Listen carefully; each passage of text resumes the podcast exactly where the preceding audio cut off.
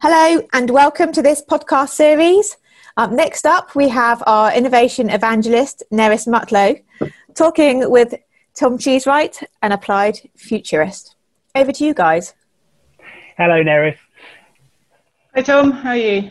Good, thanks. Good. So you've got innovation in your title. It seems like an appropriate subject to talk about, and, and particularly at this yeah. current period where it feels like pretty much every organisation in EMEA has had to innovate sort of driven by this shock of COVID. There's been an enormous amount of innovation in the technology we use, the way we work.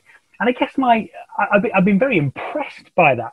But I guess my concern is can we continue that momentum? Is there a possibility of maintaining that momentum of innovation? Or are we just going to sort of snap back to old ways of doing things? Yeah, I think uh, I think there is a danger that you know when this is long forgotten, if you like, those old habits will start to creep back in. But I was saying to someone the other day, like, what's kind of happened, and I love an analogy, by the way, but what's kind of happened is a bit like when somebody has a health scare, right? You know, they've been kind of probably a little bit overweight, maybe drinking too much, not kind of doing any exercise. You've been talking to my doctor. they perhaps have a health scare and then suddenly it gives them that kind of momentum that compelling reason if you like to actually do something about it. And i think you know businesses have had this you know they, they've known for ages i need to innovate more. I mean that's we talk to customers all the time. Yeah innovation is a kind of a top line agenda and we absolutely need to innovate. But they perhaps haven't been kind of put it as much priority as they should have on it previously. But now they've had this kind of big health shock, if you like, um, and it has forced them to innovate because it's kind of like innovate or die, really, for some of, some of these organisations recently. So I think you know what. In order to keep it going moving forwards, it's really important to kind of reinforce like the good things that came out of this. Um, and by that, I mean, you, know, anything you can show around the fact that, yes, what we did was we, you know, we went to market with a whole new, uh, you know, business uh, line in a smaller amount of time. And a kind of example of that, or a new, we embraced a new operating model. An example of that would be if you look at kind of the Lidls and the Aldis, you know, they very much have been around kind of low price supermarket shopping, but they didn't have any delivery capability. Now, clearly, you know, they've had to have that same delivery capability because we've seen, you know, Tesco's and Asda and Sainsbury's and everybody, they can't feel, you know, fulfill the demand for it. And it was great because what they've done is they've actually partnered with, I think it's Deliveroo, and they've actually said, look, you know, you're delivering fast food. How about delivering kind of supermarket food for us, right? And and you know, they've now got an kind of an online delivery capability from that. Now, why would you kind of do away with something that's just opened up a greater revenue stream? So you know, I think I think just kind of making sure that everybody's mindful of what those innovations drove, and from a kind of a top line and bottom line perspective as well. You know, we grew more revenue, or actually we were able to actually trade in some cases. so, you know, I think it is kind of say re- reinforcing that um, and not letting those old, old habits kind of creep back in because this is a really good time now to kind of you know stay kind of like, you know, be fit, if you like, for the future, um, rather than actually creep back to those old ways of working. Well, absolutely. I think one of the really interesting things, one of the real positives, is that everyone seems to have surprised themselves at the speed they could innovate, the speed they could change. You know, I think people have been putting these things off because oh. they felt it was going to be difficult and it was going to be painful and maybe these projects wouldn't succeed. And actually, under duress, these massive transformations have been made. And, you know, yeah. per your uh, per the, the, the new research, you know, 92% of executives were kind of surprised at the speed that they that they made this transition. I, would hope that gives them some confidence they can keep it going. Yeah, and again, I think it, it's you know beforehand, if you think about kind of rolling out a new technology, there's like lots of planning going on into it um, often kind of you know taking it to many different steering committee type things. Um, and there's a lot of i don't know the momentum the, the, the necessity um, kind of perhaps isn't there to sort of drive them forwards. And it's not saying that people have kind of cut corners but i think they've maybe taken a bit more of a pragmatic and measured approach to risk actually so you know if you think about it i mean i was chatting to an engineering company not so long ago that said our teams rollout was scheduled for 18 months across you know across the globe we did it in 18 days right and that's because if we didn't, we wouldn't have been able to kind of actually work with our colleagues globally, and we need to. Um, I actually heard somebody the other day, which was an engineering company, that trumped that completely. They said, you know, we literally did it in a few days, right? And it was a case of, okay, you know, that measured risk taking. What's the risk of me not having it versus the risk of me having a, you know, a tried and tested best of breed solution at the end of the day, right? Um, uh, rolled out. So you know, I think it shows you what you can do um, when the when the need is there. And I think it's you know we need to make sure we don't lose that sort of agility and we don't lose that sort of pragmatism as well. And as I said, if you if you're going with you, know good best of breed technology providers like like ourselves right? You know we we invest heavily into security because you know we need to make sure that our clients data is kept really really safe right? So you know you're kind we're kind of taking some of that that risk if you like away from you really and some of those kind of concerns away from you.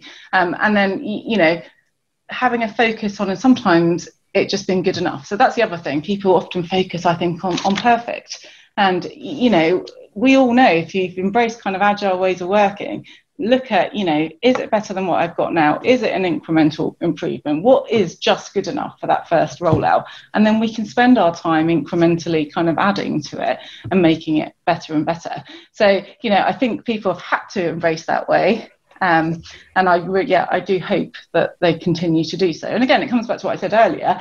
You need to kind of remind people next time, you know, when this is all sort of over and done with, uh, and you're looking at you know what you need to plan in your kind of um, you know your your your backlog of work if you like um, you know be a little bit more open minded about what you can deliver um, do and do you think it's changed people's attitude to risk like the fact that they've that they've had to innovate and they, i think a lot of organizations recognize that they need to continue to innovate you know the the, the picture right now for uh, the, so the next 12 months is you know, ch- very challenging in some hmm. sectors. Mm. Clearly, a very different market going forward to what we experienced up to that uh, that sort of disruption point of COVID hitting.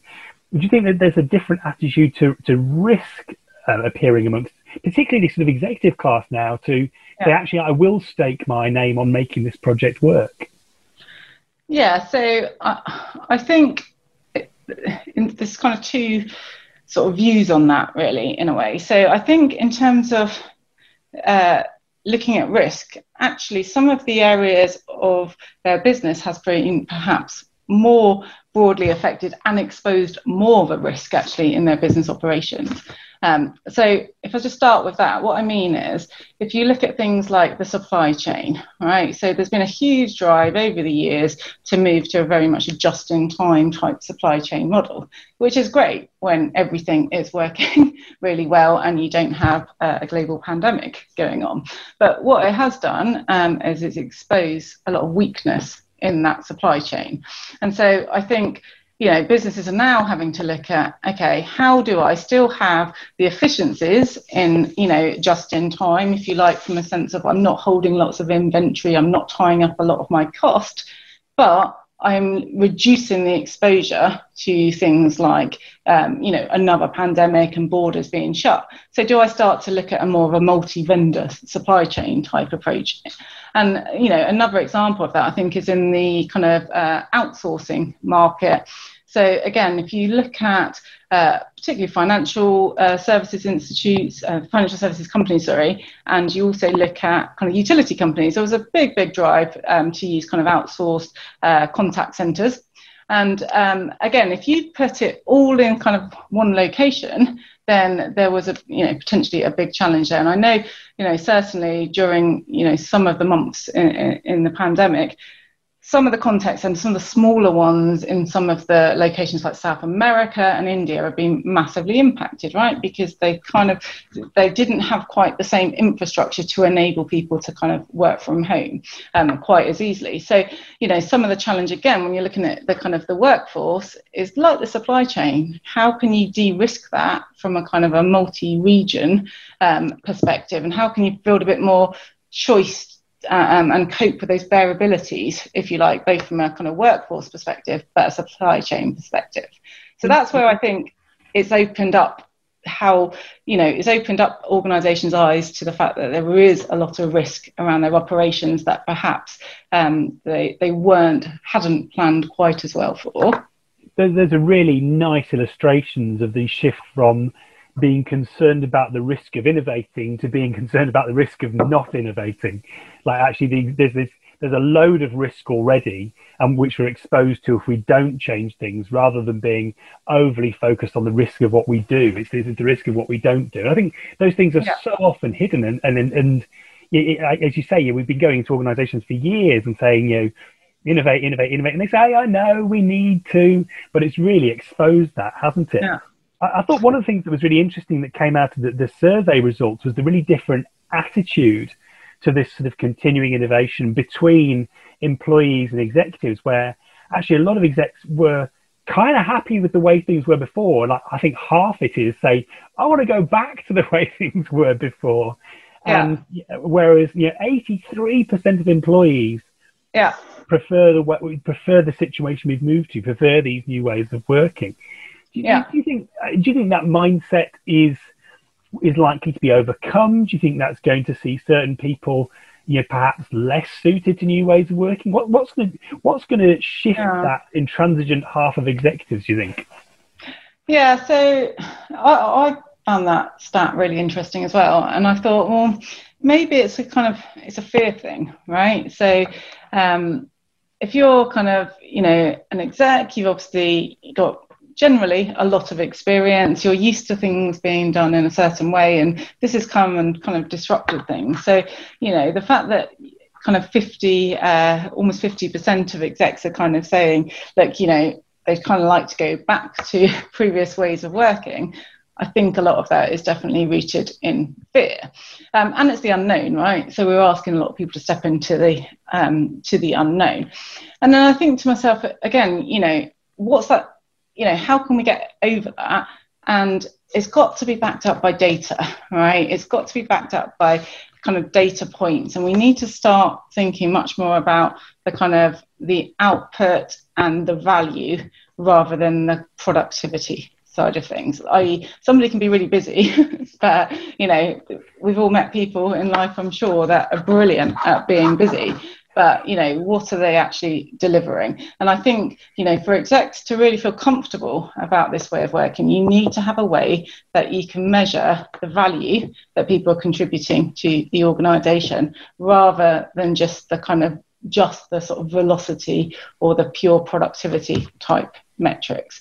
Um, and I think, you know, I'm a big fan actually of um, OKR, so objectives and key results, as a way of kind of getting everybody um, sort of centered around what you're trying to do as a business, giving them the autonomy to work in a way that um, you know drives value against those key objectives for the business, and they're completely outcome driven, um, as opposed to I've done you know 50 hours of training this month so therefore i've ticked my l&d type um, objective or you know i've answered you know this amount of emails or this amount of uh, phone calls. And indeed you know we're seeing that in kind of service desks actually. You know service desks now obviously with tools like ServiceNow you're automating um, a lot of work away from agents so, you know, when you're measuring people, you can't measure how many calls they're necessarily, um, uh, you know, responding to. What you want to be measuring is the value of that customer interaction.